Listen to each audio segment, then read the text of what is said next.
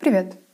Это подкаст «Без расизма», первый в серии подкастов «Феминистские транслокальности» о расизме, угнетении, колониальности в России и языке. О том, как мы говорим об угнетении, о том, какие понятия в русском языке есть, а каких не хватает —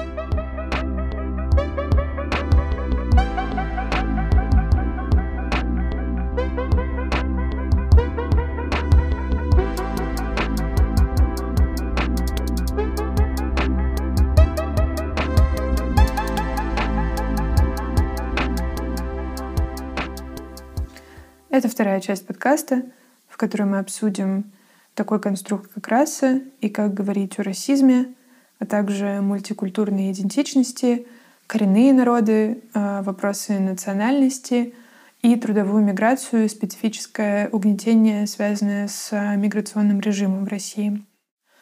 Сегодня с нами снова я, Катя Посларь, Вика Кравцова, Лана Узрашвили, Соня Джунгшинань — Саша Бектимирова и активистки и активисты, у которых э, Вика и Соня брали интервью.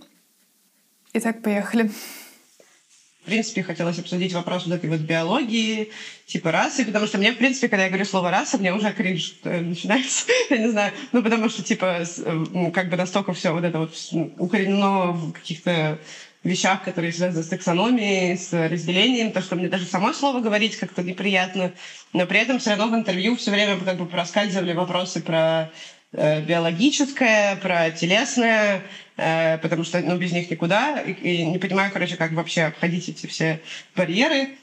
Вопрос в том, насколько вообще есть возможность говорить про что-то биологическое, называть вот эти все вещи, типа там волосы, там, не знаю, какие-то чер- черты лица, потому что, ну, у меня до того, как я делала этот проект, было свое личное ощущение, что я вообще не могу говорить о таких вещах, потому что, ну, типа, раса конструируема, она не биологична, и очевидно то, что, типа, тоже есть какие-то в этом компоненты э, того, как мы считываем людей, из того, как их тело выглядит.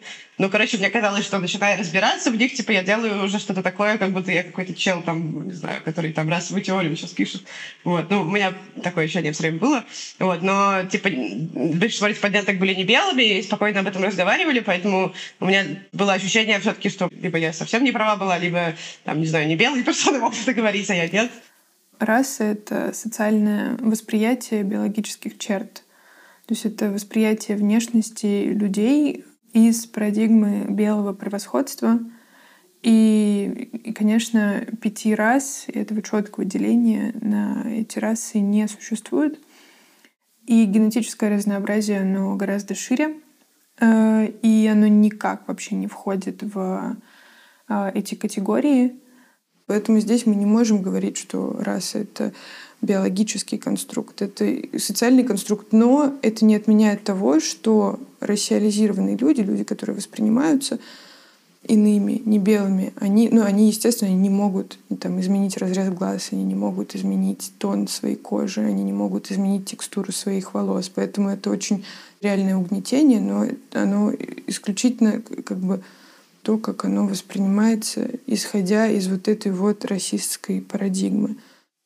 Ну, у нас есть про просто уже исторический факт, как гендер, допустим. Ну, мы же обсуждаем гендер именно вот, вот в рамках этих различий бинарных потому что, ну, этот институт, он уже как бы установлен, это исторический факт. Не обязательно, конечно, что нам, мы не оправдываем его существование, обсуждая его, потому что это уже все, это уже наша как бы реальность.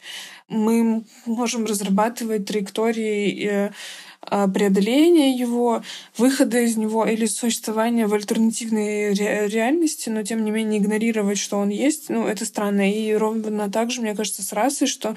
Вот знаешь, что легко как бы отбрасывать эти разговоры, когда ты не рассилизирован внешне, например.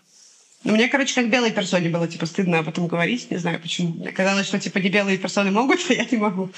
Я это очень хорошо понимаю. В этом есть действительно смысл, потому что когда ты как белая персона начинаешь э, рассилизировать людей по всяким внешним признакам, это реально звучит крипи. Но с абсолютно согласна с Ланой и Катей. Это нельзя отбросить, и от этого нельзя отказаться, потому что оно уже есть, и оно происходит с нами каждый день. И когда ты выходишь на улицу, тебя оскорбляют не потому, что у тебя паспорт другого цвета, а то, что у тебя кожа другого цвета. Мысли великих людей. Об этом очень важно говорить. И об этом очень важно давать не белым людям говорить. Э, потому что это то, через что ты проживаешь, это то, с чем ты сталкиваешься каждый день. И очень важно давать, выражать все эти травмы, эмоции, мысли и так далее. И мне кажется, отчасти это то, что помогает нам не скатиться в полный whitewashing всего и не начать говорить, что единственные белые в мире — это северные некоренные американцы и западные вот эти самые высшие европейцы, потому что, опять же, ты можешь, э, мигрировав в Америку, отказаться от своей культуры и стать белым. Ты не можешь, приехав в Америку, отказаться от своей кожи и глаз и стать белым. Это очень разные вещи. И мне кажется, они помогают держать эту разность привилегий в голове. А можно на секундочку, извиняюсь, одну шутку? Есть такой сериал «Атланта», и там была серия про чувака, который темнокожий, и он просто ходил и всем говорил, что он белый, и уверял всех, что он белый. Хотя он не белый. Это очень смешно в том плане, что не говорить про расу невозможно, потому что очень многие расовые различия, они просто на лицо. Если мы их будем просто такие, типа, расы нет, все. Расу уничтожили, как бы это, ну, это не выход, короче. Да, там Динара Расулева говорила про conformity bias. Мне кажется, если посадить в одну комнату много людей белых, э, и они будут показывать на него и говорить, это белый человек, то только кто-то поверит в это в итоге.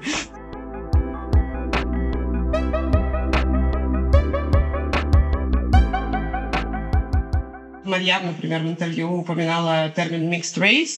Можно ли этот термин употреблять, переводить на русский? Ну, типа, может быть, есть тоже на эту тему у кого-то какие-то мысли? Привет, меня зовут Марьям, и я работаю переводчицей. Мне кажется, нужно трансформировать дети смешанных браков. Вот мы в подкасте употребляем часто, что это именно подкаст для небелых женщин, а дети как-то, ну, мне только на, на, на ум приходят там не белые женщины, но я бы разграничила, что есть как бы темнокожие женщины, есть mixed race, смешанного происхождения, может быть, или с мультикультурным бэкграундом, что-то вот такое в этом роде. Ну и плюс смешанных браков, не факт, что типа, в браке мультикультурное происхождение, люди, сочетающие в себе две культуры, например, потому что это не только про цвет кожи, да. У нас с э, Лизой разный бэкграунд, там она много знает про Латинскую Америку, допустим. Я могу там рассказать про Ближний Восток, про Россию, про Америку. Я, кстати, не знаю, вот это название смешанное, оно меня немного триггерит. Ну, без, э, без... никого не прыгаю. Ну вот а как об этом говорить по-другому? Ну непонятно же. Как, как это обозвать, назвать? Я, я видела просто, с каким э, давлением сталкивается мама, когда она приводит меня в школу. Типа, мама русская еврейка, и... Ну, короче, вы видите обычного человека, обычную женщину, которая приводит э, которые приводят в школу, э, очевидно, не белого ребенка. Я в детстве была действительно желтой. У меня была абсолютно желтая кожа, темная. У меня был намного более узкий разрез глаз. Сейчас я просто как-то округлилась и стала похожа на свою еврейскую бабушку. Я не знаю почему.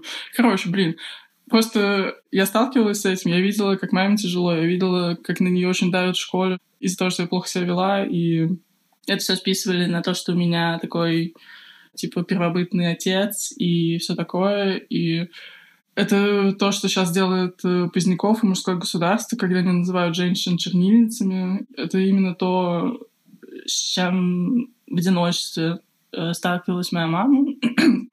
Поэтому каждый раз, когда я вижу вот это вот смешанные браки, это как бы как будто бы оттуда, когда тебе пытаются указать на ну, вот это вот неравное распределение адекватности в семье, знаю, как это назвать. Я говорю мультирасовый, я говорю бирасовый, я говорю biracial, я говорю э, мультикультурный, мультиэтничный. Мне кажется, это довольно нейтральные термины.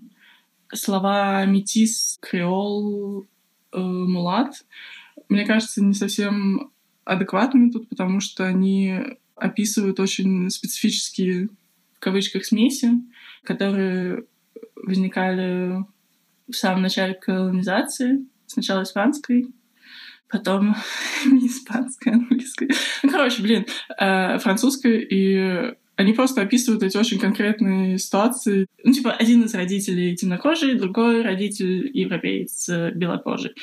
Там один родитель э, из Латинской Америки, другой из э, Западной Европы.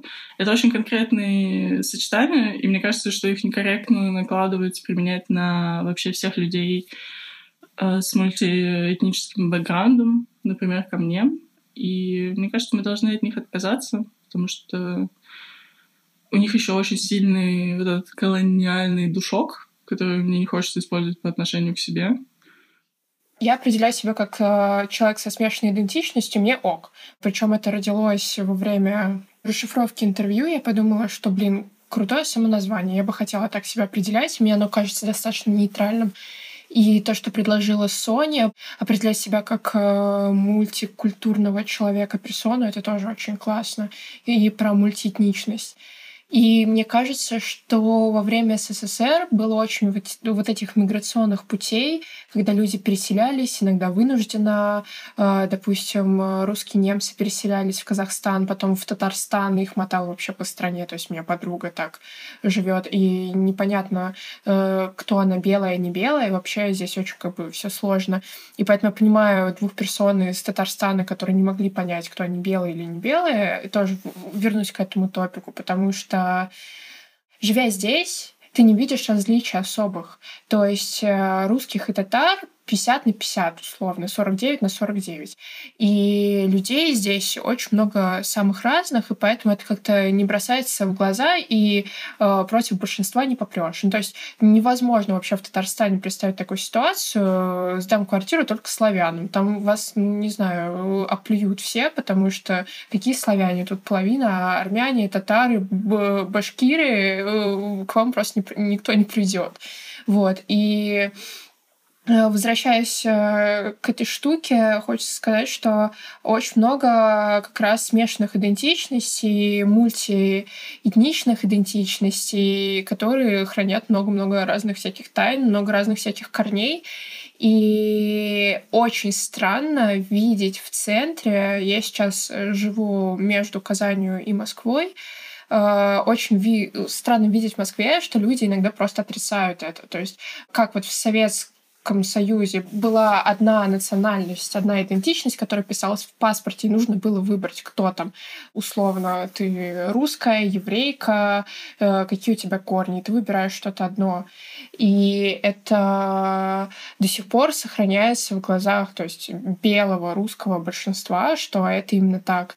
И я прям помню, когда я снимала квартиру, и мне начали допытываться, кто я, что. Я сказала, что у меня мама наполовину татарка, и мне сказали, что что так не бывает. Это как э, наполовину беременная. Для меня это такое размышление, что у некоторых людей нет понимания, что есть смешанные корни, смешанные идентичности, что возможны межнациональные браки, не браки, союзы, дети и так далее, и так далее. Это тоже проблема, что как будто бы эти люди выпадают из поля видимости, и что вот есть только черное, белое, а смешение цветов не существует. И иногда непонятно в такой ситуации, где себя, себя то есть относить. И как э, сказала Лана про привилегии, в Татарстане чувствовать себя белым — это привилегия, потому что ты как бы на стороне большинства. Но как только ты уезжаешь из Татарстана, из какой-то такой республики, где ты свой, условно, и везде тебя тыкают, что ты чужой, это, ну, это прям чувствуется сразу. Меня зовут Медина Базаргали. Я казашка. А, я центральная азиатка. Вообще, в вопросах идентичности, мне кажется, это очень интересно, что именно в России я начала осознавать свою центральноазиатскую идентичность из э, солидаризации с э, центральноазиатами и другими мигрантами в России, и, в принципе, э, азиатами, и людьми, которые российские дискриминируются в России каждый день. И во многом, когда я только приехала в Россию, я думала, что я такая сумасшедшая. Одна, видимо, вижу какую-то российскую дичь, которая происходит на улицах, когда какие-то люди позволяют себе совершенно какие-то очень странные движники. И когда я разговаривала об этом со своими русскими друзьями, все такие, ну, как бы, может быть, ты преувеличиваешь, может быть, тебе показалось. И я первое время думала, что я действительно преувеличиваю, и это все мне так кажется только. Потом уже, когда я начала больше общаться с э, людьми, которые вот как раз-таки racially profiled, как-то подвергаются какому-то расизму и с которыми у нас похожий опыт, в том числе благодаря Агашину. Агашин, мне кажется, вообще первый какой-то медиапроект, э, который в России мне еще больше позволил солидаризироваться, потому что это единственное, наверное, что мы можем делать, солидаризироваться и поддерживать друг друга в условиях какого-то трэша. Привет, меня зовут Байжима. Я дизайнер, родом из Улан-Удэ, Бурятия, и сейчас я живу в Москве. Дома никогда ну, как бы не приходилось рассказывать про себя. Никто не спрашивал меня, а кто ты? Ты японка или ты кореянка? А как иногда делают в Москве? Или ты китаянка? Что-то такое.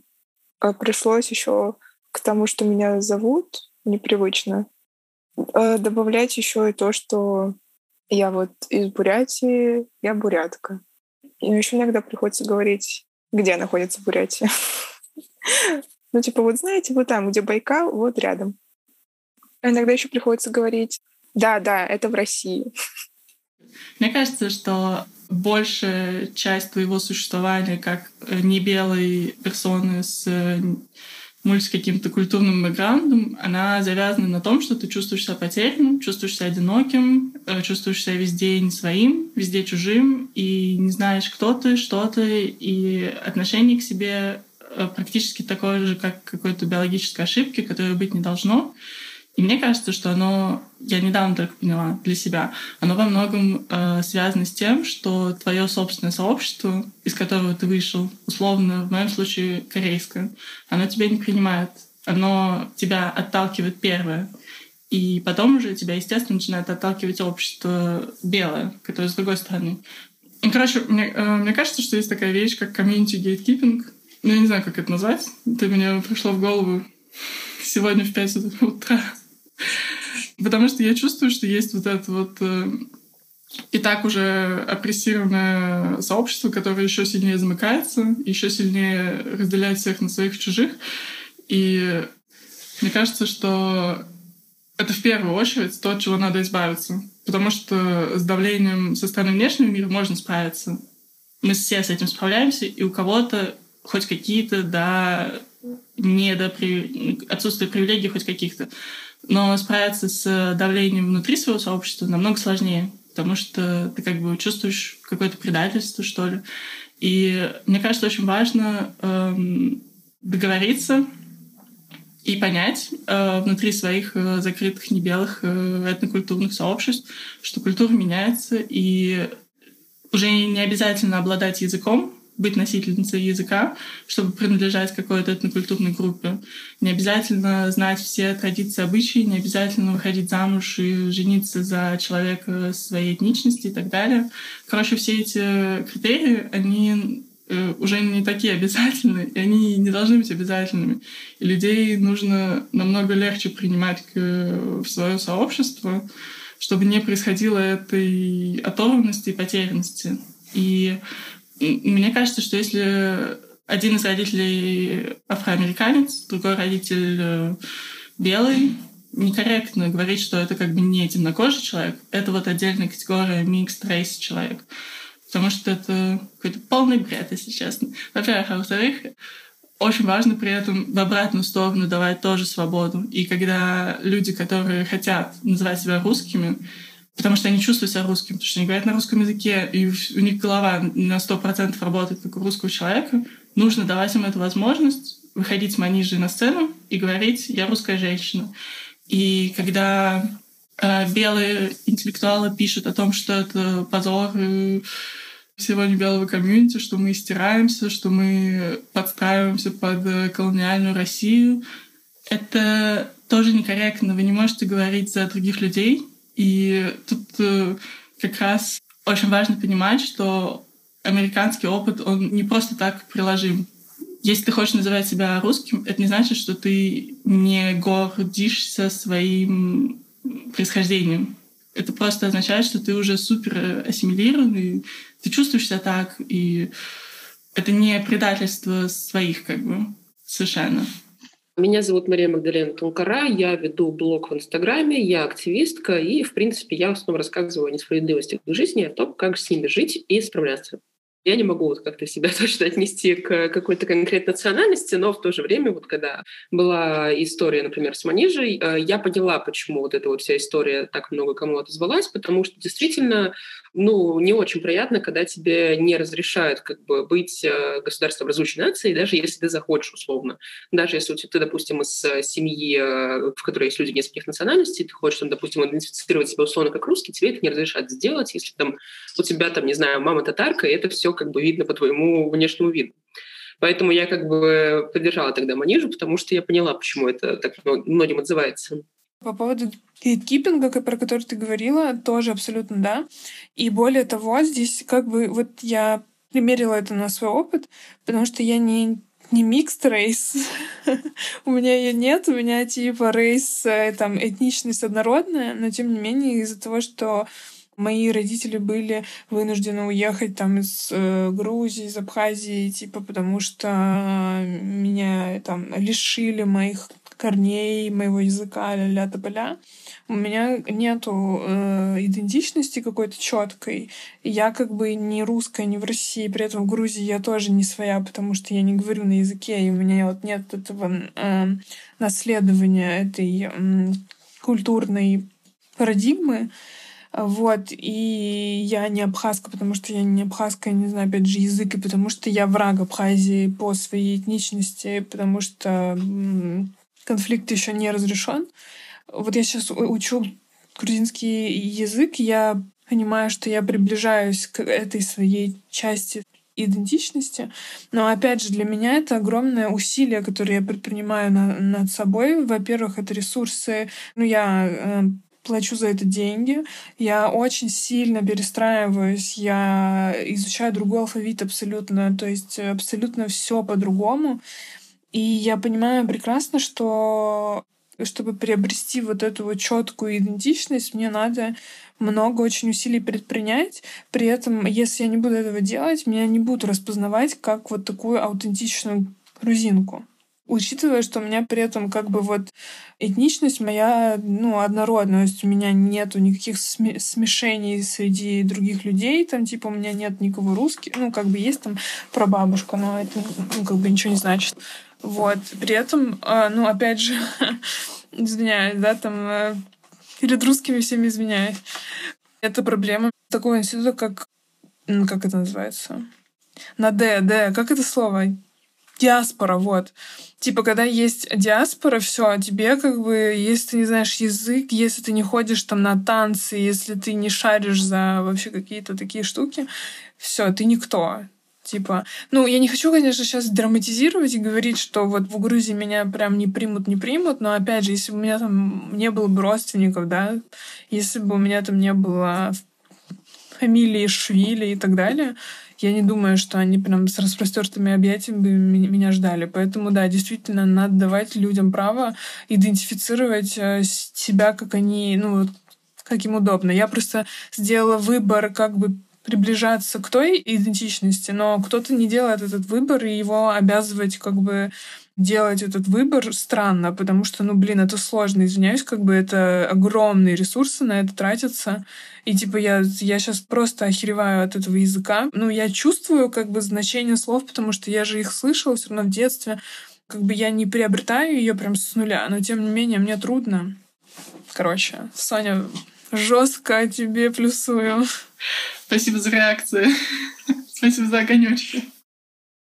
Я подумала, что, может быть, для нас было бы прикольно взять какое-то слово, у которого изначально нет никакой негативной коннотации, нет никакого оскорбления, не использовать как оскорбление, оно не было придумано во времена колонизации вот этих больших всего такого. И мне кажется, что у России, естественно, как и во всем, у России очень особый путь. И у нас нет э, особенно каких-то закрепившихся мультиэтнических групп. И ну, там у нас есть э, узбекские корейцы, у нас есть э, какие-то особенные евреи, еще кто-то. Если говорить, какое слово нам нужно? Мне кажется, что можно использовать одно слово, которое подходило бы абсолютно ко всем, не обязательно продумывать специфическое обозначение для каждого, типа вот смесь э, азиата и белого — это вот одно слово, смесь еврея и белого — это другое слово. Мне кажется, было бы прикольно использовать какое-то одно, такой зонтичный термин, который бы нас всех объединял, показывал бы, что это не разрозненные маленькие случайные группки, что это отражение времени, когда расы смешиваются, этничности смешиваются, люди больше не говорят на языке, люди выглядят больше вот так, а не так, и мне кажется, это было бы очень вдохновляюще, воодушевляюще. А, кстати, а вы заметили, что сейчас очень многие э, вставляют скрины, ну, в медиа, что кто-то там находится в, в уголовном розыске из оппозиционеров? Я просто раньше эти, э, как бы на этом сайте никогда не, не была, но сейчас я э, отметила, что там э, как раз-таки отмечена национальность. Все еще как в паспортах. Типа там прям русский, там еще кто-то. Ну, я помню, что отметка национальности у меня стоит в свидетельстве о, о рождении. Ну, в смысле, не мое, а, а моих родителей. Ну да, у меня тоже стоит в свидетельстве о рождении, но там как... И что у тебя там написано? У меня мама написано, что у меня мама татарка, а отец русский, но при этом у меня как бы имя отца записано со слов матери. Есть официальная справка, и там не настоящие данные отца. Моя мама записывала ей делали паспорт, э, это было 80-й, 83-й. И в 83 году бабушка ей запретила записывать, что она еврейка, хотя она очень хотела. Она прям сказала, нет. То есть это был 83-й год, совсем недавно. Меня как бы прабабушка и прадедушка прадедушка татарин, прям такой татарин, типа его зовут Зия Салахудинович, вот. А прабабушка Ольга, и у них там было четверо детей, и все они в, в паспортах были записаны как татары, а младшая дочь была записана как русская. Это очень странно. Ну, то есть э, одна и та же фамилия, одно и то же отчество, но из-за того, что человек выбирает, э, кем ему быть, и в конце тоже э, именно со стороны прадеда это было небольшое давление, что запиши себя русской, так будет безопасней. Я, во-первых, в принципе, считаю ужасно неэтичными вопросами национальности в школе то когда дети еще там сами особо не, ну, могут не понимать какую-то свою идентификацию, это ну, немножко так напрягает. Я тогда, честно, написала, не знаю, свою национальность. Ну, то есть даже не разбираясь в вопросе, просто я как-то не думала об этом, потому что у меня как бы э, родители Мама у меня родилась в Украине, потом она переехала в Россию, папа у меня из Мали, дедушка у меня из Румынии. Как-то я никогда не думала над тем, куда мне себя относить. И я считаю, что таких людей-то, в принципе, много. И э, поэтому все вопросы о национальностях, они, да, конечно, э, кому-то имеют право на жизнь, а кого-то они просто ставят в тупик, например, таких, как я. И поэтому они, в принципе, довольно сложно говорить. Да, мне кажется, что вот если задаться такой целью, то если собрать какой-то набор э, данных, то легко будет отследить, как расизм в России как бы увеличивался, уменьшался именно по вот этому, значит, тенденции в отметках национальности в паспорте.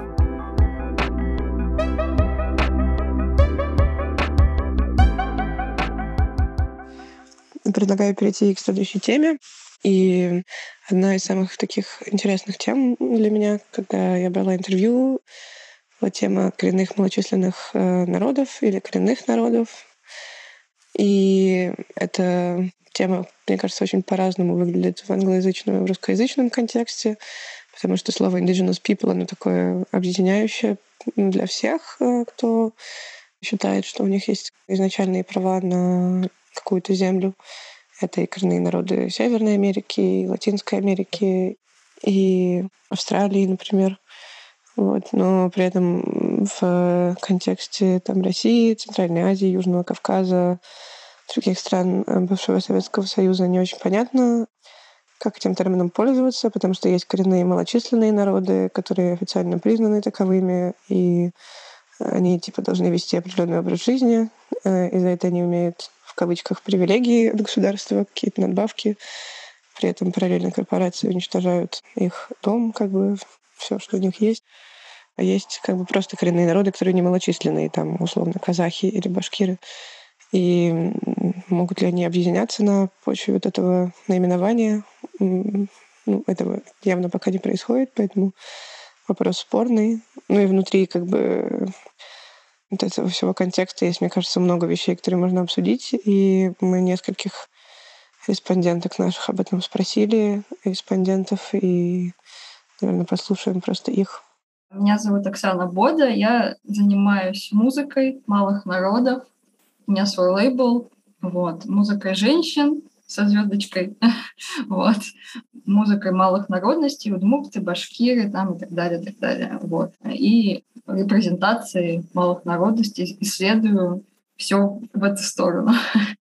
Так, сейчас просто в Европе я изучаю эту тему. Э, Малые народы, им возвращают их основные названия. Ну, то есть, как, например, там лапланцы же есть, якобы называющиеся лапланцами, но они на самом деле называются самы. Это финно-угорские народы. Вот, и как бы все больше и больше изучаются и называются самы. А вот хочется, чтобы изначальное название, например, вот Якутия у нас же, они же не якуты, они же народ Саха. Вот.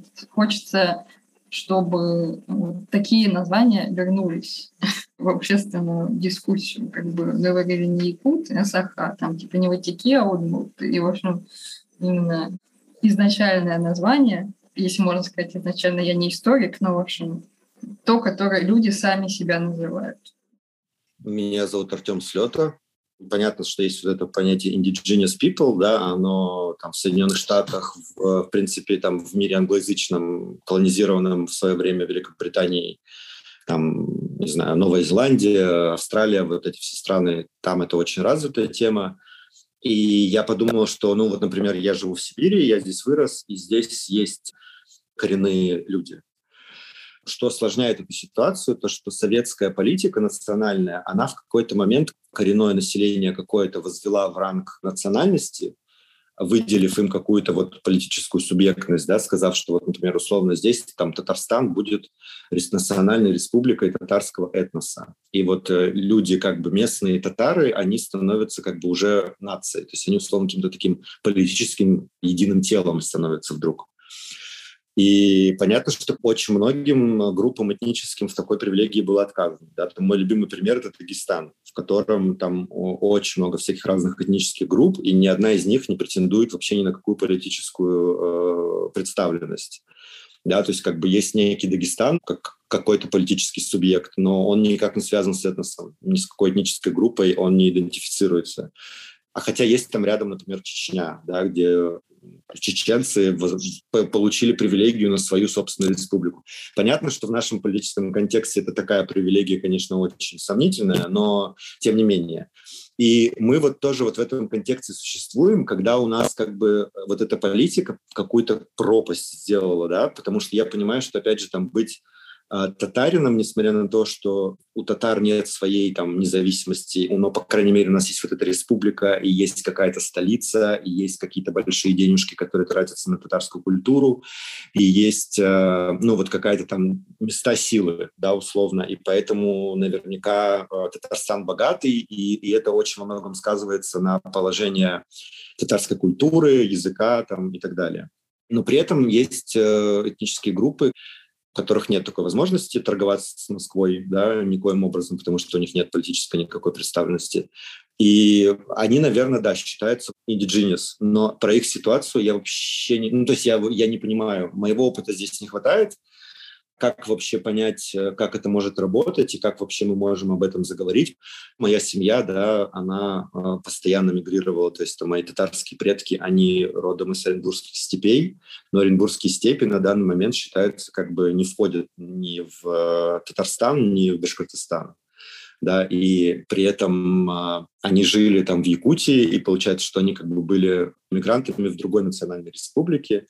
Национальная политика, миграционная политика СССР – она, мне кажется, нам очень э, запутала в этом плане ситуацию, что нам уже сложно, реально очень сложно разделить, кто у нас уже на самом деле и на каких территориях является коренным, а кто является как бы приезжим, да, потому что, например, в Сибири, что очень интересно, что люди, которые здесь живут, они вообще себя ну, как бы не идентифицируют как потомки колонизаторов.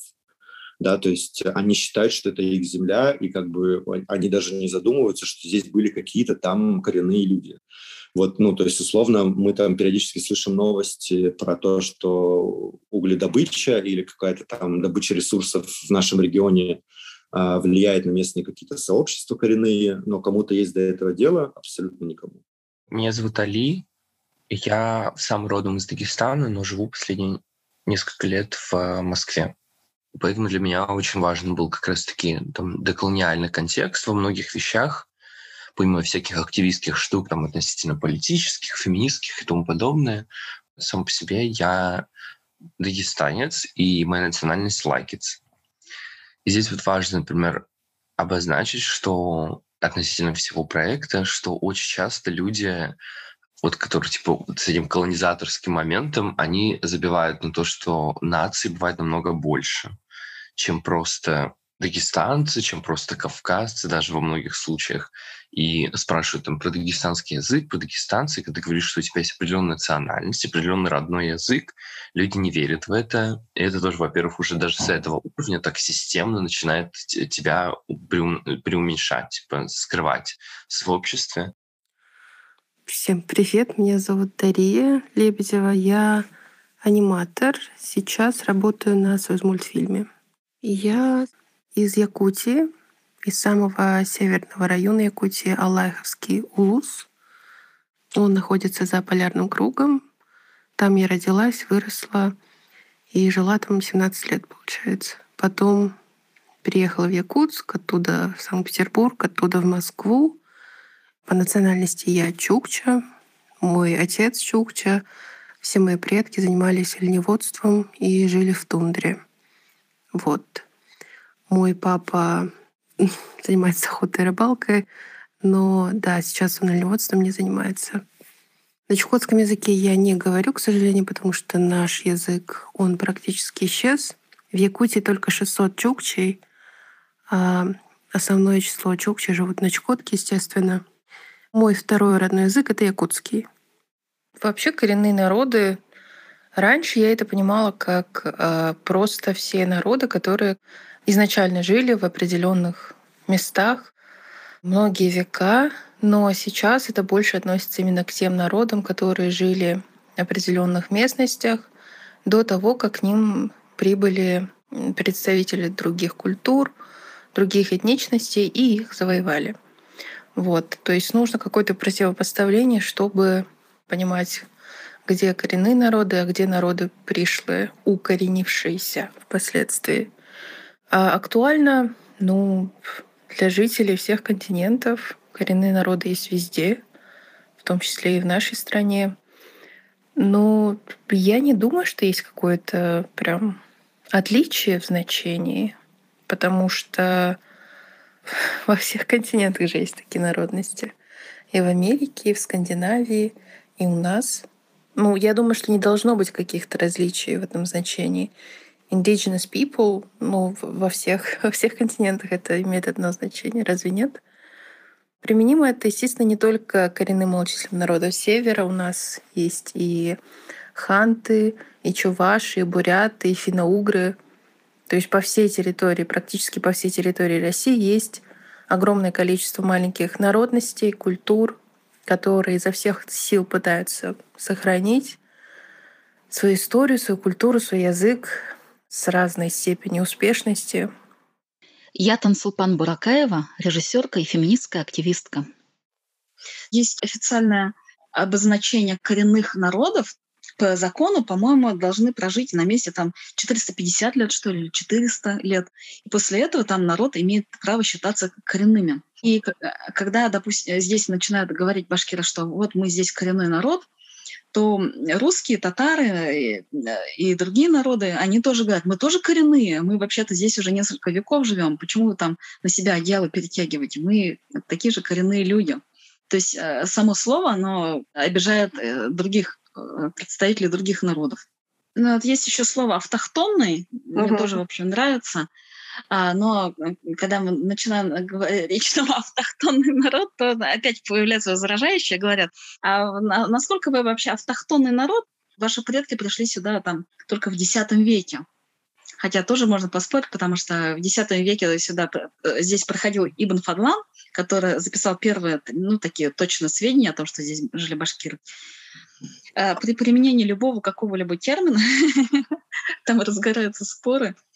Интересно тоже, когда говоришь про какую-то локальность, потому что если говорить коренные народы России, мне кажется, ну, можно всех назвать через запятую, в принципе, но встает, наверное, вопрос, в каком месте кто коренной тогда, и вопрос границ этих мест, потому что тоже многие места, которые сейчас мы называем определенным образом, типа там Кыргызстан условно или там Таджикистан, это не, не то, как это изначально выглядело, это советские Мгм. границы, вот, и может быть логично говорить про совсем, типа, маленькие какие-то вещи, то есть там совсем какой-то небольшой кусок суши с какой-нибудь рекой. Здесь, например, коренной народ, там, не знаю, они с этими природными объектами имеют какую-то связь, там, как люди там, которые около Куштау живут, не знаю. Типа сложно сказать, что вот это вот Башкортостан, он только так выглядит, у него только такие границы, не знаю, и только тут башкиры коренные, а там уже 300 метров слева уже нет. Конечно, не так работает. Меня зовут Сянда Галя Яптик. Я художница, э, дизайнерка одежды. Училась на антрополога. Я с Ямала. Я ненка. Для меня термин «коренные народы» с одной стороны нейтральный, и меня он как-то особо не трогает. То есть я не чувствую, что это прям как бы тот термин, который я готова остановиться или за который готова бороться. Да, я понимаю, что обычно под этим подразумевается, но а, то, каким образом определяется, кто более коренной, кто менее коренной, для меня не очень понятно. Поэтому, ну, как бы он существует, да, и э, обычно подразумевается под коренными народами э, коренные народы севера, как правило, малочисленные. И от того, что я к ним отношусь, я по жизни привыкла, что, ну да, как бы я коренная, я ненка, я там из малочисленных.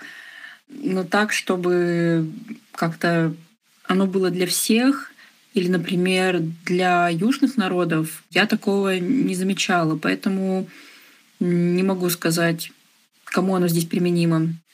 По поводу того, отличается ли оно от его значения на Западе, ну, на Западе это indigenous people или native, по-моему, мне кажется, отличается. И я полагаю, что ситуация колонизации тоже российская от западной очень сильно отличается. Ну и тоже Запад, он же разный. Есть Запад Европа, есть Запад Америка, и там, и там тоже какие-то очень разные истории с освоением территорий. И как будто бы это все-таки не очень схожие термины.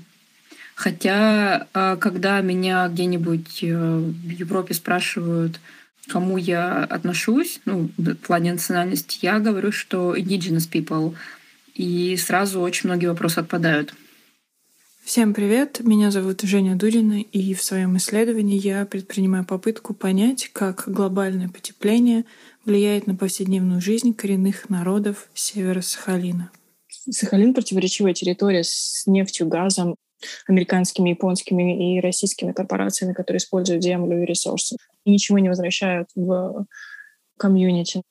На Сахалине, например, люди используют это вот КМНС, коренные малочисленные народы Севера. И это для них как бы такой вот, то есть козырь. Государство ввело этот термин. Через этот термин они начинают себя идентифицировать в том смысле, что требовать каких-то штук, отстаивать землю, на которой они тысячу там, ну сколько, то есть достаточно долго они уже есть, живут, и это их земля, и они говорят, ну мы, мы по, по рождению, это наша земля, и вот это вот КМНС, оно как-то для всех очень важный термин. Оно определяет все. И там есть, я, например, почувствовала четкое разделение.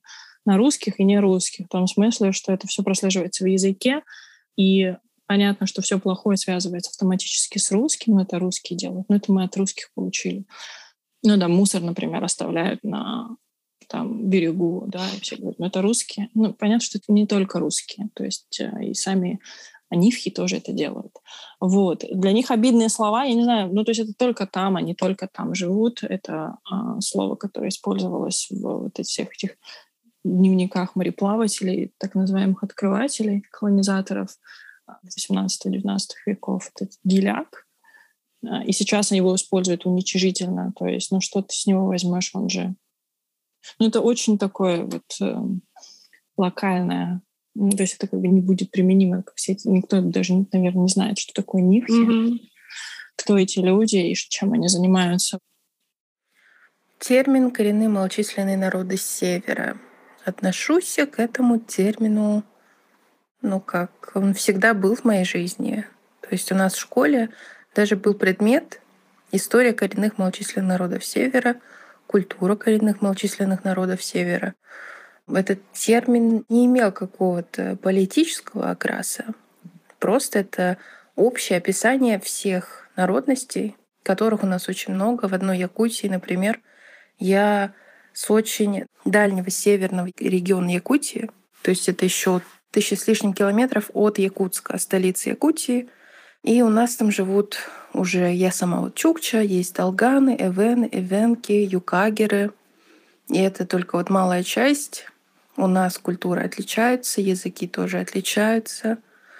Общее только вот наше место проживания — тундра, тайга.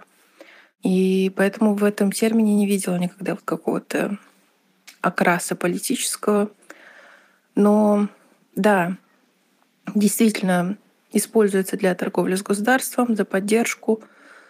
Но, к сожалению, надо доказать, во-первых, что ты представитель коренного малочисленного народа, то есть у тебя должна быть регистрация, это самое важное. Регистрация в каком-то определенном участке земли.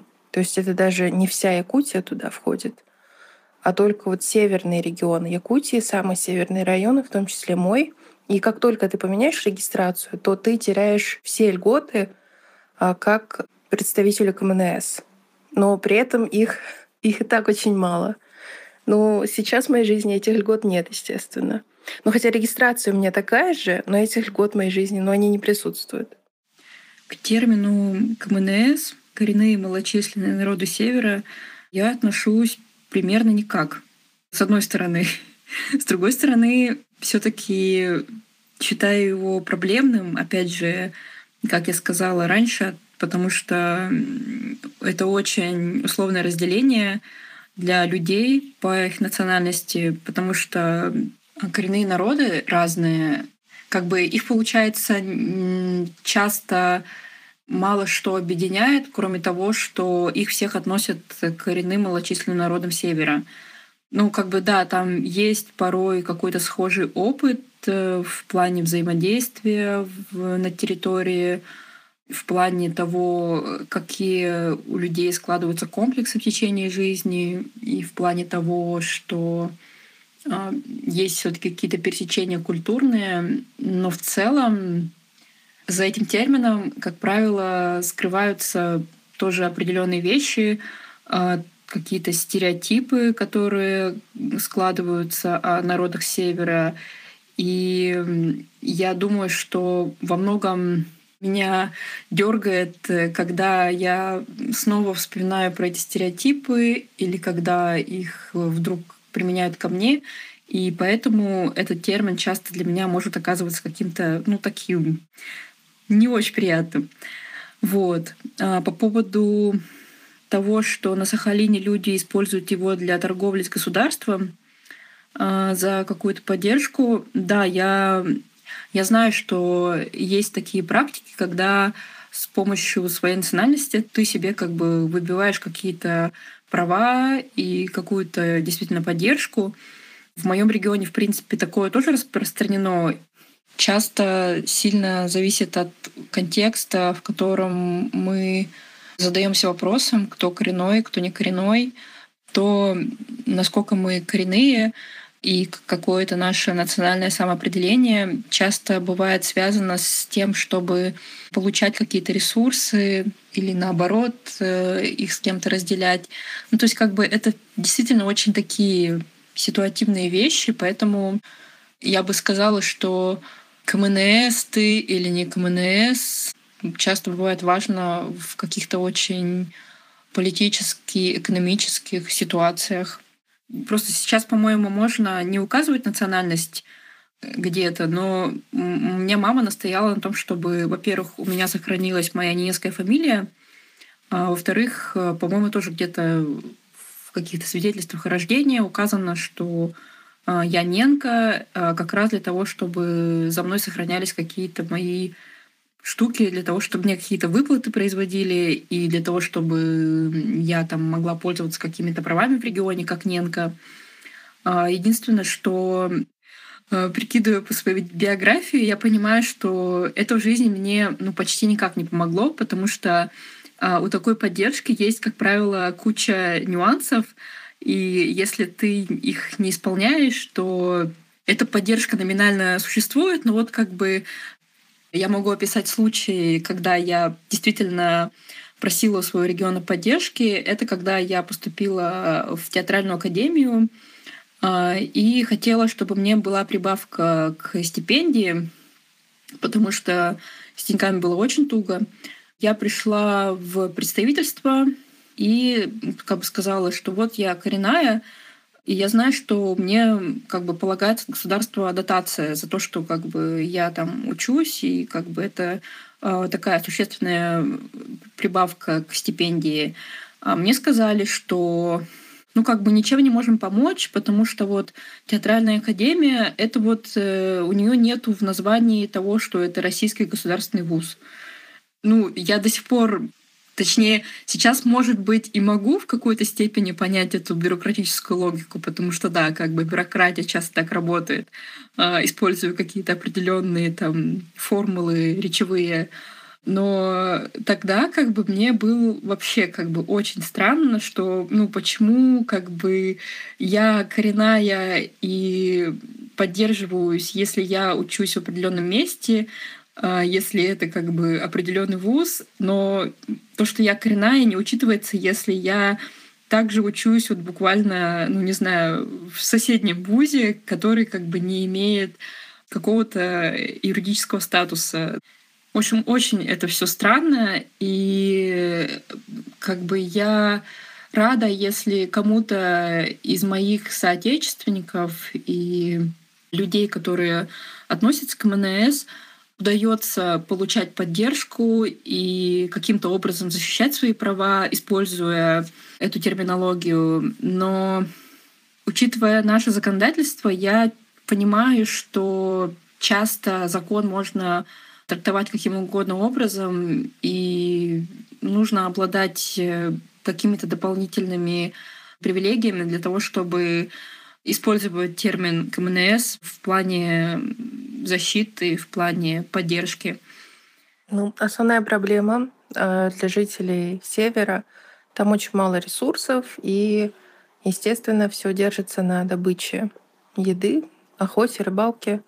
Например, ну, в центральной части Якутии можно спокойно выращивать еду, заниматься скотоводством, косить сено, держать коров, а у нас на севере такое невозможно.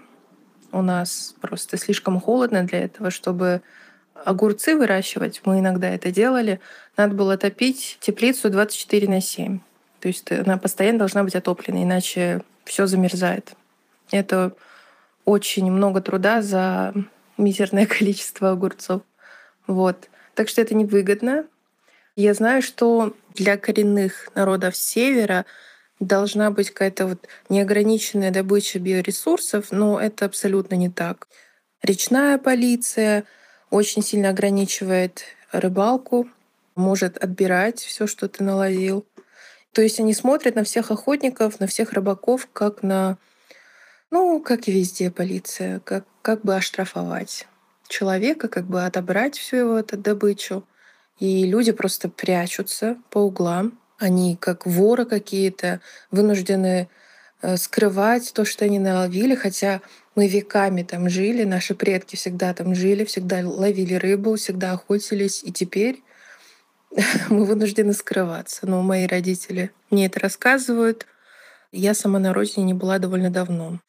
При этом там это не браконьерство, это люди действительно ради выживания, э, особенно многодетные семьи, если у них нет кормильца вдруг, если дети все маленькие, то у нас в деревне, например, вообще на севере так принято, что если ты наловил много, да даже если не так много ты наловил, если у тебя добыча вообще есть, то надо ею делиться. Не только с родственниками ближайшими, но с соседями, вообще с односельчанами. У нас деревня очень маленькая, село 200 человек.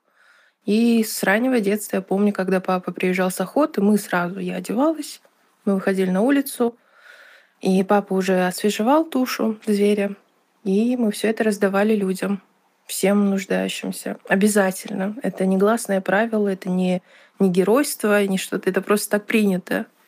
А на остальные продукты цены просто дикие. Москва с этим никогда не сравнится. Московские цены по сравнению с ценами у меня на родине это, это так. Поэтому, когда мои родители приезжают, они всегда радуются. Как тут все дешево, как хорошо. Куда ни зайти в магазин, все очень дешево. Бери не хочу. Вот. И мало того, что это очень дорого, привозят очень-очень редко. Ну, пару раз в год могут привезти.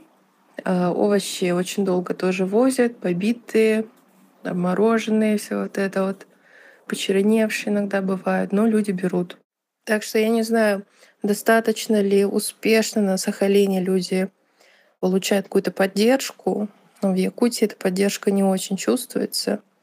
Но, правда, очень много программ, сколько я себя помню, было под эгидой за Арктику, для Арктики, что-то сделаем для Арктики. Но, опять же, пользы для самих жителей от этих программ было немного, а зато денег оттуда, да. Это больше похоже, как всегда, как и везде, на обмывание денег.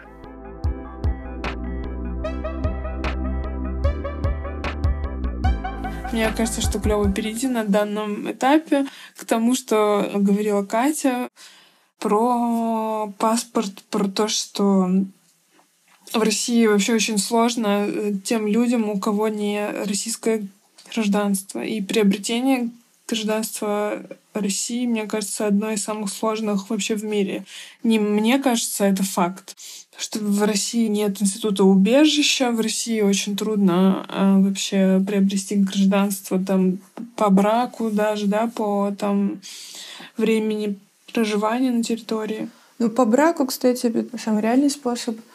А по времени пребывания сложно. У меня лично не было цели получить российское гражданство. Я опасаюсь этого документа. мне, мне не кажется, что это безопасное гражданство, чтобы его иметь. Единственный раз, когда мне пригодился мой э, красный диплом, полученный в Москве, это когда, короче, ввели э, поправку в получении ВНЖ на то, что люди, которые закончили какой-то российский вуз с красным дипломом, они могут э, получить ВНЖ, минуя разрешение на временное пребывание РВП. И типа это облегченная форма. И я такая, ничего себе, вот это неожиданная привилегия. Думаю, вот подкатила, откуда не ждала. И как раз э, перед пандемией я смогла получить это ВНЖ, потому что режим мигранта в пандемию в России — это невыносимый режим. Это прям несовместимо с жизнью. Это, это очень жестко. Очень специфические пересечения миграционных политик, с э, рассиализированным угнетением, потому что, например, для Армении, Казахстана, Кыргызстана и Беларуси облегченное пребывание в России, то есть э, людям из этих стран не нужно выезжать каждые 90 дней и не нужен патент для нахождения в России. Это очень реальное, серьезное облегчение. Потому что патент — это финансовая нагрузка. В год у мигранта уходит на то, чтобы у него просто было право работать, порядка уже 90 тысяч, потому что патент дорожает э, с каждым годом. Э, последний раз, когда я платила патент, он стоил 5 500 в месяц. И, собственно, получение, то есть он дается на год, он не продлевается, и получение — это либо 14 тысяч, если ты носитель русского языка, либо 17, если ты не носитель. То есть там, получается, еще платный экзамен. И получается, это еще и не гарантия того, что тебя примут на работу. То есть ты вне зависимости от того, можешь ты найти работу или нет, ты обязана платить эти деньги. Вот плюс еще, если мы прибавим сюда билеты на поезд или самолет каждые три месяца, то получается колоссальная сумма просто за нахождение в России. И это, мне кажется, очень невидимое давление, которое оказывается на мигрантов, потому что вот, в, вот этот миф в сознании людей, что мигранты ленивые, и они просто здесь э, типа прибывают, крадут работы и эм, налоги не платят, это, конечно, очень э, максимально далеко от правды, э, потому что мигранты составляют э, значительную статью доходов налоговых э, для России. Депортации происходят очень рандомно. Э, При этом человека не факт, что депортируют даже в его страну, откуда он. Типа, более того, а здесь вот это уже как бы чистое проявление расизма, потому что даже человека с российским паспортом, причем не человека, который получил российский паспорт, например, человек из Таджикистана, он долго живет в России, он получил российский паспорт, вот, и его там ловят, скажем, э, МВДшники и депортируют обратно в Таджикистан. Нет. А люди, которые изначально родились в России, они могут быть они могут быть даже коренным населением. Типа штука в том, что они должны выглядеть не славянски. Их могут рандомно депортировать э, в одну из э, стран Средней Азии, даже не разбираясь о том, откуда человек. Типа эти случаи есть, их достаточно много. Тот бардак, который происходит в, вообще в исполнении миграционного законодательства — это прям уму непостижимо. Эм, и режим мигранта в России — это всегда такая, ну, то есть русская рулетка. Вот, в смысле, что у тебя всегда очень непредсказуемое существование. С одной стороны, очень много серых зон, нет предсказуемости выполнения законодательства. Э, законодательство очень запретительное, тебе нельзя практически ничего. За два административных правонарушения, то есть распитие пива в парке, тебя могут депортировать. При этом исполняется все это через раз. То есть тебе может как бы очень сильно, условно говоря, вести, и очень много чего можно как бы сделать, попадая в серую зону а может в какой-то момент просто очень рандомно, за, э, без какой-либо причины. То есть, как бы, условно говоря, депортировать официально по закону могут за две административки, но э, могут и просто так. Могут, например, э, пойти рейдом на стройку, просто согнать всех рабочих вне зависимости от того, есть у них документы или нет, и депортировать просто для статистики. Говорить о понимаемых каких-то правах очень сложно. Вот, и, соответственно, работать в правозащите тоже достаточно сложно. И вот тот э, факт, что вот сейчас, я не знаю, я не следила за этой историей, насколько я понимаю, э, Валентине Чупик э, въезд обратно не, ну как бы вот как ее депортировали, так и все. И это, конечно, огромная потеря, несмотря на то, что она специфический человек, с ней сложно взаимодействовать, но то, что она делала для мигрантов, это, конечно, прям огромный пласт помощи. Получается так, что, например, есть страны, из которых, э, будучи человек, находиться в России легко, там лидер, лидер всего это Беларусь, легче, легче всего быть белорусом. Вот. А есть страны, которые очень находятся в очень таких, там, например, Кыргызстан, Казахстан, по документам тебе находиться в России легко, но по факту, то есть исходя из твоей внешности, вот, тебе находиться в России крайне сложно. И это, мне кажется, что очень комплексная тема для, для разговора. Вот, и она очень редко где поднимается. И к огромному невыразимому сожалению становится понятно, что подобного рода альянсы и специальные режимы взаимодействия с Россией оборачиваются чудовищными последствиями. Мы соболезнуем всем семьям погибших в Казахстане и выражаем солидарность с народом Казахстана и с его борьбой. Меня зовут Зарнигор, я из Узбекистана, занимаюсь правозащитной деятельностью и просвещением через блогинг. У меня юридическое образование, а миграционного опыта больше семи лет. Касаемо слов «мигрант» или «трудовой мигрант». Мы не против этих слов. Если кто-то нас назовет мигрантом или трудовым мигрантом, мы не против. Эти слова правильно описывают нас, э, подходят нам и по смысловому значению хорошо описывают нас, кто мы, зачем мы приехали, когда уедем. То есть это международные термины, которые на сегодняшний день, как нам известно, еще никогда не использовались для унижения э, других людей. Но надо отметить, что по законодательству, по закону Российской Федерации мы называемся иностранными гражданами из безвизовых стран. Другое дело, если кто-то нас называет нелегалом, гастарбайтером или же нерусскими, да. Для начала хочу отметить, что слово гастарбайтер э, используется всегда э, только в негативном ключе, имеет негативный окрас.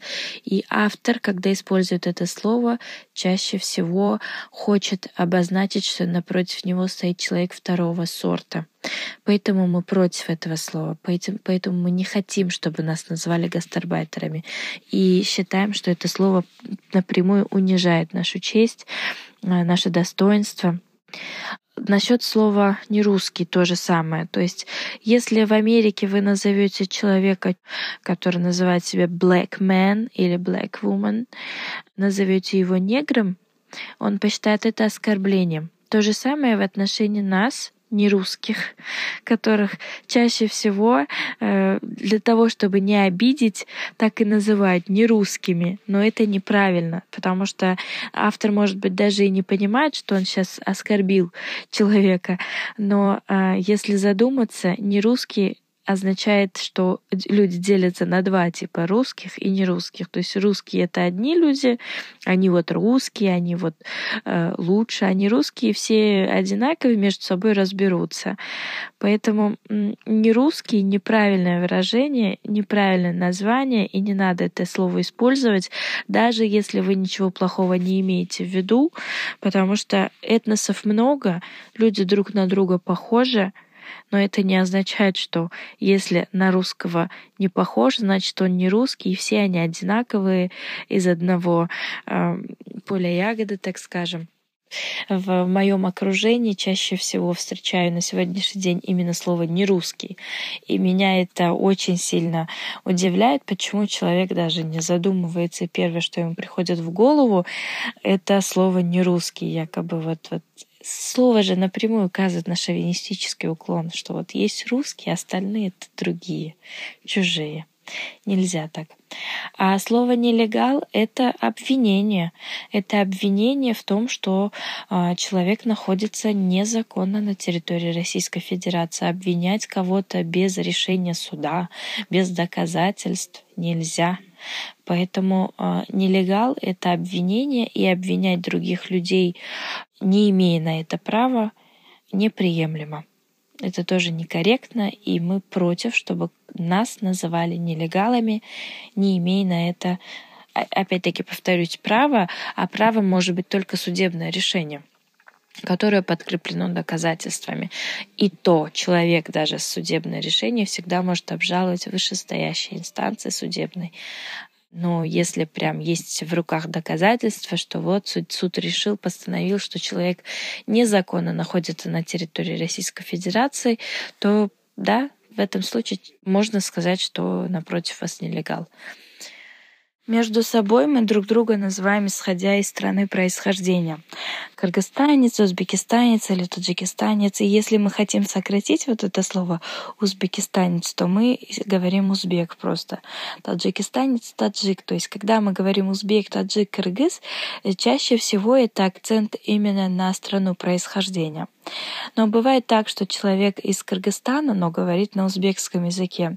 В таком случае мы говорим кыргызстанский узбек, то есть кыргызстанлик узбек. Э, это очень забавное выражение, но именно так мы говорим. Э, поэтому для нас чаще всего имеет значение именно страна происхождения, так как в странах все-таки есть различия между э, людьми. Быт разный, традиции разные, поэтому есть различия даже в общении. И мы друг друга называем именно из страны происхождения, то есть не мигрантами, не там а, какими-то другими словами, кроме как вот кыргызстанец, узбекистанец или таджикистанец, но в более коротких значениях именно вот словами узбек, таджик, кыргыз и так далее. Мне кажется, что нет разработанного инструментария языка о том, чтобы говорить о Э, привилегированных мигрантах, э, как я, например. Потому что, когда мы говорим о мигрантах, чаще всего мы говорим о людях, которые испытывают рассиализированное угнетение, вот, э, которых останавливают менты на улицах, проверяют документы. Но при этом получается, что в некоторой серой зоне находятся вот такие white passing мигранты, которым, безусловно, легче в тысячу процентов, в миллион процентов легче. Здесь, конечно, этот опыт кардинально разный.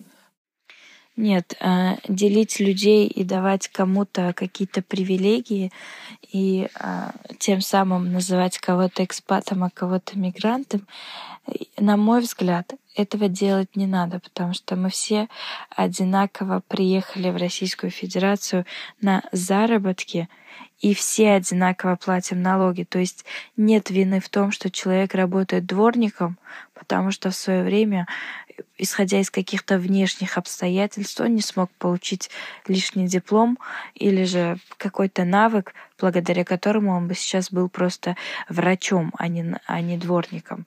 Поэтому делить людей вот так вот, кому-то дать, давать какие-то привилегии и тем самым выделять из э, мигрантов кого-то отдельно с особенностями и так далее. Нет, я считаю, что это неправильно, этого делать не надо. И более того, я вам скажу, что большинство против такого, потому что это я, явное э, разделение людей по классам или как это еще по-другому назвать. Ну вот, ну это неправильно, это неравенство, это явное неравенство. Чаще всего, что нам мешает напрямую жить, это подпитанное настроение общества, именно подпитанное государством, госпропагандой о том, что во всем, во всех бедах россиян виноваты мигранты. Мол, если мигрантов не будет, все остальное наладится и все заживут очень хорошо. Нельзя так говорить, и вообще нельзя подпитывать это настроение, надо наоборот бороться против такого настроения, потому что, во-первых, от мигрантов есть большая, колоссальная польза российскому обществу. Поэтому это надо учитывать, и об этом нужно говорить с каждого угла, с каждого утюга нам это не, опять-таки мешает сильно. А если бы это нам не мешало, то есть кто-то может сказать, да ну мешает и мешает, и что с того? А с того, что если нас, нам ничего не будет мешать, мы продолжим нашу работу и больше будем платить налоги. Больше будем приносить пользу, опять-таки поднимая внутренний валовой продукт Российской Федерации. Поэтому надо отдавать должное внимание и всегда говорить какая польза есть от мигрантов, почему мигранты Российской Федерации нужны. А есть такой феномен, что мигранты необходимы российской экономике, жизненно необходимы. Но об этом никто не говорит. Все говорят, что э, есть мигранты, которые много нарушают, везде устраивают какие-то беспорядки и мешают россиянам хорошо жить. Но это не так. Поэтому мы против вот этой вот явной пропаганды а, мигрантофобской и явного подпитывания настроения общества, которое и так плохо настроено к мигрантам. А бюрократические законы вообще, вообще в принципе, они очень неправильным целям служат мигранты сами себя не могут поставить на миграционный учет. А это означает, что мигрант просто недееспособный с точки зрения законодательства. Хотя ответственность за чужих он несет по этим же законам. Если мигрант не может сам себя поставить на миграционный учет, как он должен проконтролировать, чтобы его поставили, если у него нет доступа к этой информации. Это просто обычный пример того, что мигранты не могут никак воздействовать на свое законное нахождение на территории России. И это очень сильно мешает продлевать свой законный статус и вообще находиться под статусом законного иностранного э, рабочего. Поэтому я в целом хочу сказать, что каждый законодательный проект я бы пересмотрела, будь моя воля, конечно же. Потому что закон в отношении мигрантов должен служить для того, чтобы они хорошо адаптировались принимали порядки а, с уважением и с легкостью, чтобы соблюдать закон было легко, чтобы платить налоги было легко, чтобы поднимать экономику России вместе было легко. Вот этим целям должен служить закон. Но в настоящее время а, все законы в отношении иностранных граждан, они просто парализуют самих же мигрантов, чтобы они не могли сделать так, чтобы их документы были в рамках этих же законов. Еще надо сказать о самом э, стойком и самом вредном мифе о мигрантах. Это миф о преступности, в частности о тяжелых преступлениях. И надо сразу сказать, что, что эта риторика — часть э, политики по демонизации мигрантов. По данным новой газеты и важных историй, на тысячу человек э, мигрантов э, преступления совершают один-два, в то время как на тысячу э, россиян преступления совершают э, где-то 3-4 человека. И здесь важно отметить сразу, что не просто в два раза меньше мигранты совершают преступлений, но и характер этих преступлений. Чаще всего мигранты совершают преступления, чтобы просто находиться в месте. Э, это подделка регистрации, нарушение миграционного режима, выезд-въезд э, не в те даты. И, в общем, э, все характерные преступления, которые связаны с режимом мигрантским специфическим. А вот что касается тяжких преступлений, убийств, изнасилования, среди всех осужденных людей например, за убийство 95% россияне, и только 5% мигранты, и примерно такая же статистика по изнасилованиям. Поэтому, в общем, да, знаете, это мифы. В общем, да, никто сюда не приезжает разбойничать и насиловать женщин русских. Безусловно, мигранты отдельные, конечно же, как и отдельные россияне, совершают э, там грабежи, э, напиваются и, может быть, пьяные драки устраивают. В общем, как правило, это преступление нет хорошей жизни, ровно как и у россиян. В общем, большинство э, россиян, которые совершают такие преступления, они, в общем, заходят, находятся за чертой бедности. В общем, здесь вывод один жизнь в тяжелых условиях, как правило, эм, толкает человека на совершение преступлений. Здравствуйте, меня зовут Бермет, художница, исследовательница из Кыргызстана. Какие термины можно использовать по отношению, например, мигрант, трудовой мигрант?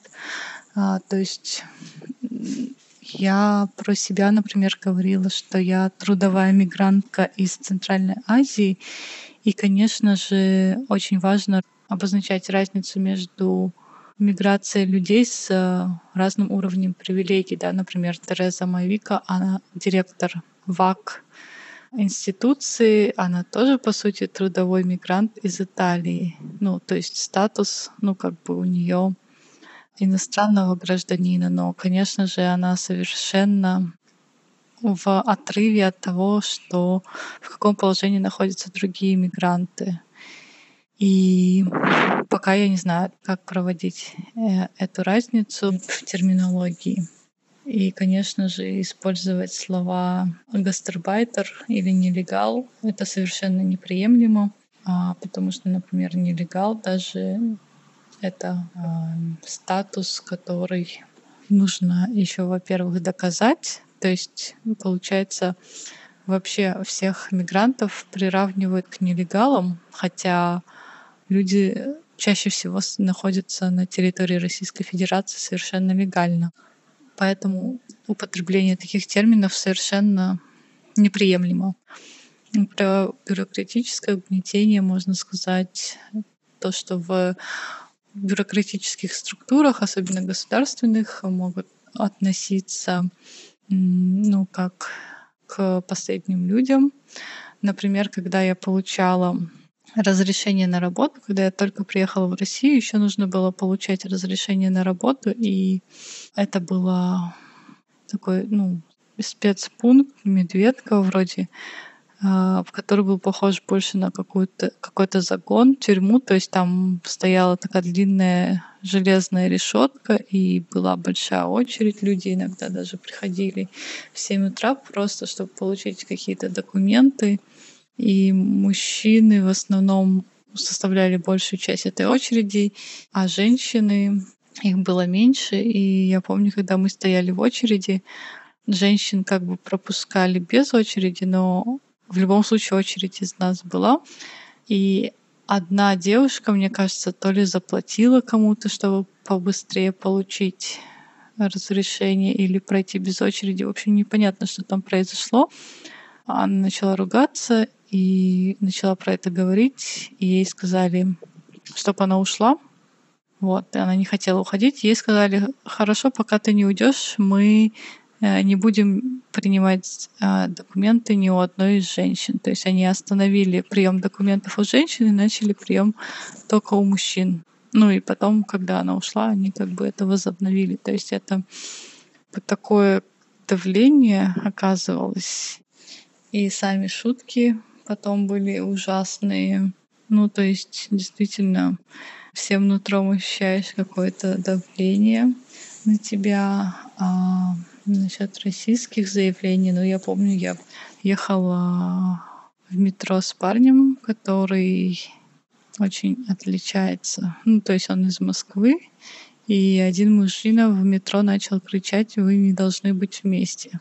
Или когда я, например, работала курьером, я привезла заказ, это был где-то Цветной бульвар или, в общем, кольцо где-то в центре. Мне нужно было передать заказ. Я пыталась зайти в дверь подъезда, когда оттуда вышел мужчина и сказал, ну-ка, а, шакалу прочь отсюда или что-то в этом роде. Вот. Но это как бы такие самые а, запомнившиеся моменты, но, конечно, их могло быть намного больше. Бермет, спасибо большое за то, что поделилась своим опытом получения разрешения на работу. Я, например, не застала э, процедуру получения разрешения на работу и уже получала только патент.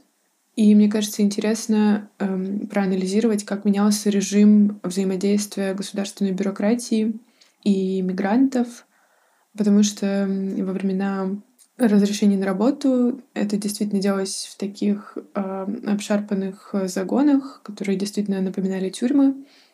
А сейчас вся эта бюрократия перенесена в огромный, стерильный, многофункциональный центр Сахарова, миграционная тюрьма которого стала печально известна любопытным образом только после того, как туда попали белые русские люди. До этого как-то никого особо не волновало, в каких условиях содержатся люди. Там совсем другой режим, и там, как мне кажется, совсем по-другому проявляется власть. Потому что, безусловно, это сооружение построено, чтобы все в нем оказывало давление на человека.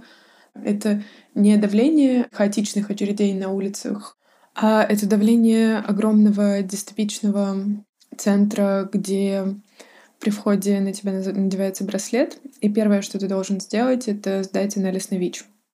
И если этот анализ оказывается положительным, тебя выдворяют из страны без каких-либо вариантов — а если он оказался отрицательным, ты по этому браслету с QR-кодом можешь проходить дальше, прикладывая его к турникетам. Везде стоят такие стеклянные турникеты, достаточно широкие коридоры и вереница кабинетов. И при этом ты а, должна проходить медосмотр, проходить через каждый кабинет. А, на экранах загорается твой номер. И это такое путешествие героя по миру, по миру унижения. Еще важно заметить, что э, сама, само расположение этого центра, оно тоже выбрано так, чтобы транслировать власть. а, потому что он находится в двух часах езды от Москвы, и ходят туда обычные городские автобусы, а, в которых обычное количество мест, то есть не очень много, то есть это не такие автобусы с 50 местами. И, как правило, на обратном пути эти автобусы забиты до отвала, и люди просто друг на друге едут два с половиной часа э, до метро Лесопарковая. И, собственно, э, других вариантов, кроме как этого автобуса или такси, у тебя нет. И, в общем, да, э, пока ты ходишь по этим коридорам, с тобой общаются врачи, которые абсолютно точно расисты. И я не видела ни одного человека там, который с пониманием относился бы к мигрантам. При этом ко мне там было разительно другое отношение. Я там э, проходила под э, тегом «Своя славянская девочка», э, не такая, как они все. И мне постоянно на это указывали, что вот я другая, я э, лучше. И это было отвратительно э, слушать. Э, однажды э, я была у пульмонолога или у терапевта, я не помню. Короче, у кого-то из этих э, врачей, и он мне сказал, что чтобы я не ездила на одном автобусе с остальными мигрантами, потому что якобы у всех людей из Центральной Азии туберкулез, и а я такая хорошая, мне не надо его подхватывать, поэтому лучше поберечься и лучше, в общем, ездить на такси. Эм, и примерно, примерно так, в общем, все это и происходило. Еще что я заметила, что э, я проходила все эти кабинеты довольно быстро, а другие люди, люди с рассиализированной внешностью, сидели на стульях в коридорах очень долго. И я как бы со своей позиции, я не могу понять, то есть я не могу прикинуть, а, почему они так долго сидят. А, то есть как бы я не могу предположить, что их может задерживать. Почему режим прохождения другой. Хотя конкретно в этом крыле нет разделения на мигрантов со знанием, например, русского языка или без знания русского языка. То есть как бы номинально все равны. Вот. В Сахарова, в общем, сейчас э, режим какой-то такой. Очень здорово, что среди нас есть человек, который, у которого есть опыт Сахарова. Очень рада, что ты озвучила все это. Когда ты говорила про то, что не хватает слов для разграничения мигрантов разной степени привилегированности, почему мы не можем одну, очевидно, самую угнетаемую группу называть не белыми мигрантами или мигрантами азиатского происхождения или трудовыми мигрантами из стран Центральной Азии, все такое. Мне кажется, тут совершенно спокойно можно говорить слово «не белый» и говорить, что мигранты из Украины, Беларуси, э, далее по списку, они белые. Это как раз подтверждается тем, что ты говорила про то, что тебе вот говорят одни вещи, а трудовым мигрантам из стран Центральной Азии говорят совершенно другие. Мне кажется, что совершенно спокойно можно использовать в данном случае слово «не белый». Что ты, что, что ты думаешь? Что скажешь? Да, мне кажется, можно и нужно использовать э, слово «не белые мигранты». Мне кажется, здесь вот интересное пересечение получается именно с людьми из Молдовы, потому что часть из них попадает под э, белых мигрантов, а часть из них попадает под небелых мигрантов. На самом деле разница в том, есть у человека акцент или нет, родной ли у него румынский или русский, и просто в тоне кожи. И это тоже принципиально другое отношение. И я причем не уверена, будут ли люди из Молдовы, которые испытывают такие угнетения, согласны с тем, что их будут называть не белыми мигрантами. Вот это тоже интересно, потому что мне кажется, что в целом, поскольку Молдова, она ближе к Европе, есть такое длительное желание вступить в Евросоюз и очень длительная невозможность вступить в Евросоюз, внутри Молдовы, скорее всего, люди бы, были бы не согласны с таким определением. Я, кстати, вспомнила то, что я хотела сказать про внутренние различия, потому что ну, об этом Медина в том числе говорила в интервью, что типа часто, когда говорят про миграцию, используют слово «Средняя Азия», которое также некорректно используют, потому что это старый термин для Центральной Азии без Казахстана, потому что у Казахстана немножко другой статус, э, но при этом, как говорила Медина тоже, когда люди из Казахстана, даже привилегированные академические иммигрантки оказываются в России, они все равно чувствуют себя также рассиализированными, несмотря на то, что, конечно, классовый там, бэкграунд у них может быть другой абсолютно, они не трудовые иммигрантки, они приехали работать на... Даже если трудовые иммигрантки, то приехали работать на другой работе, как бы. Да, я тоже об этом думала. Еще подумала про вот это вот распознавание себя как персоны цвета. У меня здесь много э, подруг из Грузии, в Германии, которые не имеют никакого отношения к русскому языку и к России уже давно, э, просто говорят на английском и на грузинском. Э, тоже из достаточно там привилегированных частей общества в Грузии. И они бы себя здесь на Западе не назвали бы, например, persons of, of color. Это, да, тоже я об этом думала. А, а как бы объяснить, что в России они people of color, мне кажется, тоже так, просто не такие, что, типа, даже никогда не были в России, мне интересно. Спасибо, что были с нами. У нас еще будет третья часть подкаста, последняя. В ней мы обсудим, как переводить слово black на русский, а, вопросы ислама и исламофобии. Послушаем а, людей Рома, живущих в России, как они о себе говорят. И поговорим про перевод еще некоторых терминов на русский и еду. Вот. Оставайтесь с нами. Спасибо вам, что слушали.